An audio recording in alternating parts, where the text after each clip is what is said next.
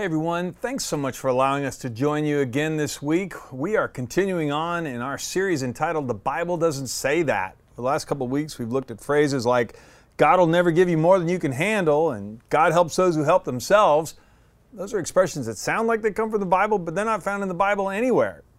Well, today we're going to look at another expression that people say all the time and attribute to the Bible money is the root of all evil.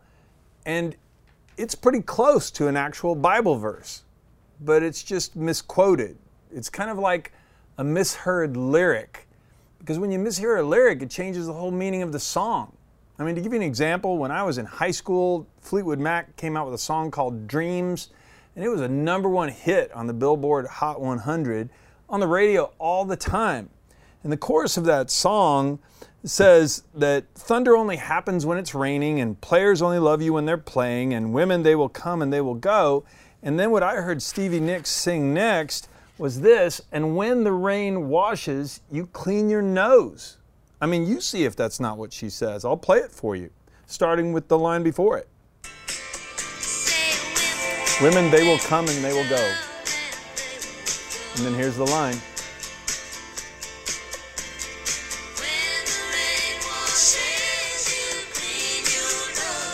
See? Your nose. And I really thought that's what it said for years until somebody pointed out to me that I had misheard it completely. What she was actually singing was this that when the rain washes you clean, you'll know. Oh, well, that had nothing to do with dirt in my nostrils or her nostrils. And you know, people say, how could you mishear that? I go, well, I don't know. I thought maybe there was a lot of smog in Los Angeles or wherever it was they recorded this, and when they rained, when it rained, they all washed their nose. I, I didn't know. Well, today, when we talk about the expression "money is the root of all evil," it's pretty close to a real Bible verse from 2 Timothy or from 1 Timothy chapter 6, uh, verse 10. And that verse actually says this that the love of money is a root of all kinds of evil. Well, that's different because if we say that money is the root of evil, of all evil, well, that means the more money you have, the more evil you'll become. And if you go bankrupt and lose all your money, you become a saint. And if that doesn't make sense to you, it shouldn't make sense to you because that's not what the Bible says. So today we're going to look at what it actually says about the love of money and how that causes all kinds of problems in our lives if we get carried away with greed. I'm going to talk with you about that today. Let me have a word of prayer for us first. Heavenly Father, I thank you for today. I thank you for your word. It guides us in all matters of faith and practice. Lord, how we're supposed to handle money and how we're supposed to act toward money. And so, Father, I just pray that you will speak and move me out of the way and encourage us today. Thank you for your word to guide us. Help us understand what it truly says. In the name of Jesus, we pray these things together. Amen. Well, it's really important for us to know what the Bible actually says. That's why at Centerpoint, one of our guiding uh, statements in our statement of, statements of belief is this that the Bible is our guide in all matters of faith and practice. If we follow the teaching of the Bible, we'll know how to live. We'll know how to have the abundant life that Christ promised his followers. In fact, in 2 Timothy 3, Paul said, all scripture is inspired by God. It's useful to teach us what's true, to make us realize what's wrong in our lives. It corrects us when we're wrong and teaches us to do what's right. God uses it, the Bible, to prepare and equip His people to do every good work. If I want to be prepared to do everything that God wants me to do, no better place to turn than the Bible. It's our compass, it shows us the way we need to live. And so it's important we know what it actually says. It's also important because if we misquote the Bible, we can easily fall into error or deception. And when Peter wrote about this, here's what he said. He was talking about Paul's writings. He said, Some of Paul's comments are hard to understand, and those who are ignorant or unstable have twisted his letters to mean something quite different, just as they do with other parts of Scripture. And this will result in their destruction. So be on guard, and then you'll not be carried away by the errors of these wicked people and lose your own secure footing. Rather, you must grow in the grace and knowledge of our Lord and Savior Jesus Christ. And we can get into terrible error and we can be misled by people who are trying to take advantage of us in some way if we listen to people who intentionally misquote the scripture. And some people do. Uh, there are a lot of cults that form, there are a lot of people with strange teachings, and sometimes they can gather a big following. And that ends in disaster. And that's why it's important, in order to protect ourselves from false teaching, to read the Bible every day and to apply it to our lives so we have sound teaching and we know what the Bible actually says. So, with that in mind, let's talk about this expression money's the root of all evil. And remember, the Bible says the love of money is the root of all kinds of evil. In fact, let me start with 1 Timothy 6, a couple of verses earlier. Those who want to get rich fall into temptation and a trap and into many foolish and harmful desires that plunge people into ruin and destruction. For the love of money is a root of all kinds of evil. I mean, if I am hungry for money and greedy to always have more, I open up myself to unbelievable amounts of temptation and all kinds of problems and heartache. That's what the Bible actually says. And it makes sense too, because all of us know people who've done this. They've gotten a promotion or they're chasing after more money. Uh, oh man, there are unintended consequences that catch up with them. Here are a couple of reasons why this is so important to understand. First of all, loving money can make us prideful. I mean, if we accumulate lots and lots of wealth, well, we can begin to think that this is all ours and we did it all with our own strength and we'll be able to keep it forever. But Jesus said, Don't be fooled. That's not the way it is. In fact, in Luke 12, he said, Beware, guard against every kind of greed. Life isn't measured by how much you own. And then he told his disciples a story. A rich man had a fertile farm that produced fine crops, and he said to himself, What should I do? I don't have room, room for all my crops. And then he said, I know. I'll tear down my barns and I'll build bigger ones, and then I'll have enough room to store all my wheat and other goods. And I'll sit back and say to myself, My friend, you've stored enough away for years to come. Now take it easy and eat and drink and be merry. But God said to him, You fool, you'll die this very night. And then who's going to get everything you worked for? Yes, a person is a fool to store up earthly wealth, but not have a rich relationship with God. And Jesus warned against this. He said, you know, in this story, the guy's talking about my wealth and my barns, and then I'll take it easy because this is my plan for me. And the scripture over and over again reminds us that no, when we have wealth that's been entrusted to us, it's given to us so we can be stewards of it. Because money isn't evil or good. Money is a tool that we can use. In fact, Here's a life application for us today. We'll experience great joy when we see ourselves as stewards or managers of God's resources. However much money He's given us, He expects us to make the most of it. What this really means is that we allow God's blessings to flow through us instead of just to us and stop there. I mean, He wants us to pass blessings on. If we've received wealth, then maybe we can help others with that wealth. If we've received great instruction, then we need to instruct others. If we've received resources or talents, how do we share those things?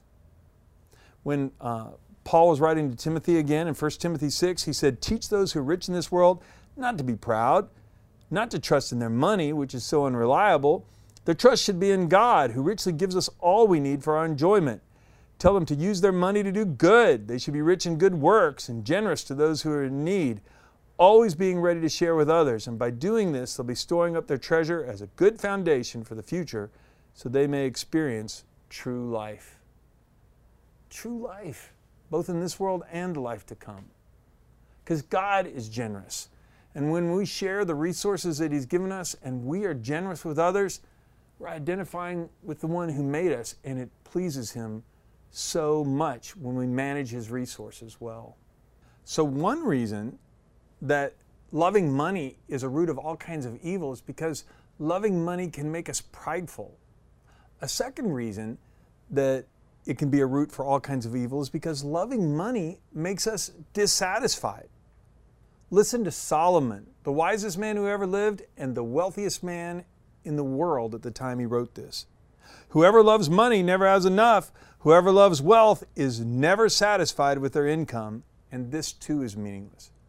I mean, it's one of the ironies of chasing wealth. You never have enough. You always want more. A number of years ago, a young couple came to see me and they were having marriage problems. And it surprised me because I had done their premarital counseling and they'd had a great relationship. And so I asked them, well, what had happened that had caused so much friction between them? And the wife, with her arms crossed, said, Well, he went and bought that boat. He was an avid water skier and he bought a top of the line ski boat and it stretched their finances thin, but they were able to make the monthly payments and they could go out to the lake and ski together and they really enjoyed it. And that wasn't the problem. The problem was that after he'd had the boat and put it in the water a number of times, he noticed how great the boat looked, but how bad his old truck looked towing it. So he decided to get a new truck to match his new boat, and that's when they got behind in their finances. So as their debts mounted, well, then he had to pick up a part time job and soon uh, a weekend job too to keep all to keep everything afloat pun intended, but to keep everything paid for. And what happened was is that after a while, he was working 12 hour days, six, sometimes seven days a week, and he was so tired that he never even had time to go out skiing on the boat. So, after some time together and much prayer, he decided to sell the boat, even though he'd take a loss, because that way he could get his contentment and his peace back and have a right relationship with his wife. Hebrews 13:5 says, "Keep your lives free from the love of money, and you'll be content with what you have, because God has said, "Never will I leave you, never will I forsake you." The Lord says he'll provide for our daily bread. He'll lead us beside quiet streams and green pastures. But if we take on more than what God was willing to provide for us for our own good, we can pierce ourselves with many griefs 1 Timothy 6 6 also says, But godliness with contentment is great gain. We brought nothing into the world and we could take nothing out of it, but if we have food and clothing, we'll be content with that. Loving money makes us prideful. Loving money makes us dissatisfied. And thirdly, loving money turns us away from God Himself. I mean, if I am prideful and if I'm constantly chasing more, who has time left for God? One day, a rich young ruler came to see Jesus. This is, uh, we read about this in Matthew 19. And he asked Jesus, What must I do to inherit eternal life? And Jesus said, Well, all you have to do is keep the Ten Commandments perfectly. And he listed, you know, don't commit adultery, honor your father and mother, don't lie, don't steal, all these things. And man says, Oh, I haven't done any of those. And then Jesus said, Well, if you want to be perfect, then go and sell all your possessions and give the money to the poor, and then you'll have treasure in heaven. Then come follow me. But when the young man heard this, he went away sad, for he had many possessions. And then Jesus said to his disciples, I tell you the truth, it's very hard for a rich person to enter the kingdom of heaven. I'll say it again, it's easier for a camel to go through the eye of a needle than for a rich person to enter the kingdom of God. And the reason why it's so difficult is because, as I just mentioned, if I am constantly dissatisfied and hungry for more, my priorities are all jumbled and they're all backwards. I mean, the biggest commandment that this young ruler was violating was the first commandment You shall have no other gods before me, no other gods besides me. You worship me alone. And when he had Jesus standing right in front of him saying, Come follow me, be with me, he couldn't do it because he couldn't part with his possessions and his money. In Matthew 6 24, Jesus said, No one can serve two masters. Either you'll hate the one and love the other, or you'll be devoted to the one and despise the other. You cannot serve both God and money. Now, many times I'm asked, well, how do I determine which I love more? I mean, if I was going to, is there a diagnostic that I can perform here that I can determine how much I love God and how much I love money? And yeah, there actually is. And I hope this is helpful to you, but there are three tests of love if I really love someone, these are three characteristics that are true every time. Um, I'll apply it to my kids, first of all, for instance. Um, love always serves. When my kids were small, I changed their diapers. As they grew and they got sick, sometimes if they were throwing up in the bathroom, I'm holding their head. If I had to stay up with them all night or stay at a track meet for six hours just to cheer them on for one event at the end of that time, I would do it because love serves. Love also makes sacrifices. I was willing to uh, make sacrifices and drive an older car so that they'd be able to go to college and they'd be able to have a vehicle when they turned 16. I was glad to give them that because I wanted to propel them as high as they could in their education and to give them every benefit I could possibly give them. And thirdly, love endures. If you've ever raised teenagers, you know that at times parents and teenagers, they don't get along. Well, you hang in there anyway. And that's not only true of a relationship with our kids whom we love, it's true of a relationship with a spouse, it's also true of a job that we love. If we have a job that we love, I mean, you can talk to anybody who started a company and built it up from scratch. They go, I had to put in unbelievable hours, but the sacrifices were worth it. And I did whatever job was necessary when we started this restaurant from washing dishes to bussing tables to painting the kitchen to installing a burglar alarm. Whatever it took, I was willing to do it. I'll serve in any way. And I was willing to ride things out, even though we had reversals in 2008. We hung in there and we made it. Well, you can understand that. And so the question then is well, how would that apply to my relationship with God? Well, I'm willing to serve wherever God wants me to serve. I'm willing to make whatever sacrifice He wants me to make. And I'm going to hang in with God even though He didn't answer my prayers the way I thought He should. Does that describe my relationship with God? That He comes first? In Genesis 29 20, it describes Jacob's love for his wife Rachel. He had to work seven years to earn her hand in marriage. And this is what the Bible says Jacob served those seven years to get Rachel, but they seemed like only a few days to him because of his great love for her. Would that describe my relationship with Jesus? I love Jesus more than anything. Whatever he asks of me, I want to go there whatever sacrifice I need to make, He sacrificed His life for me on the cross. I can't give Him enough. Lord, I love you. I just want to be together with you.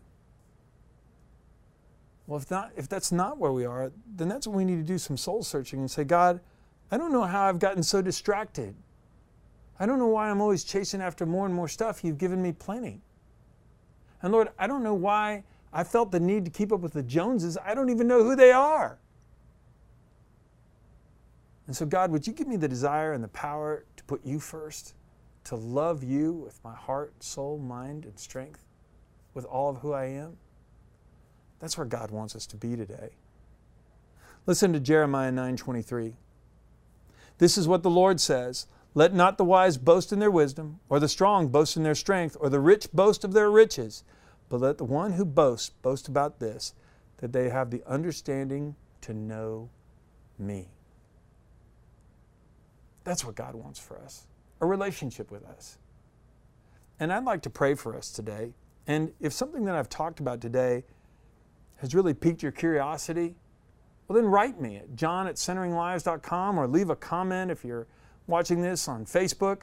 Leave a comment and say, I'd like to talk to you, Pastor, and I'll reply because I'd love to talk with you about how to follow God with your whole heart and love Him more than anything else.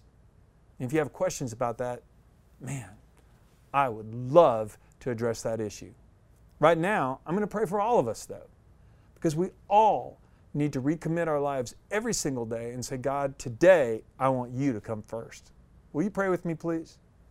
Gracious Heavenly Father, I thank you for this lesson today. I thank you for your word. It is our guide in all matters of faith and practice. And Lord, I don't want to love more money more than I love you. Lord, that's just going to make me miserable because there's always somebody who's wealthier. There's always more money to have. There's always nicer stuff.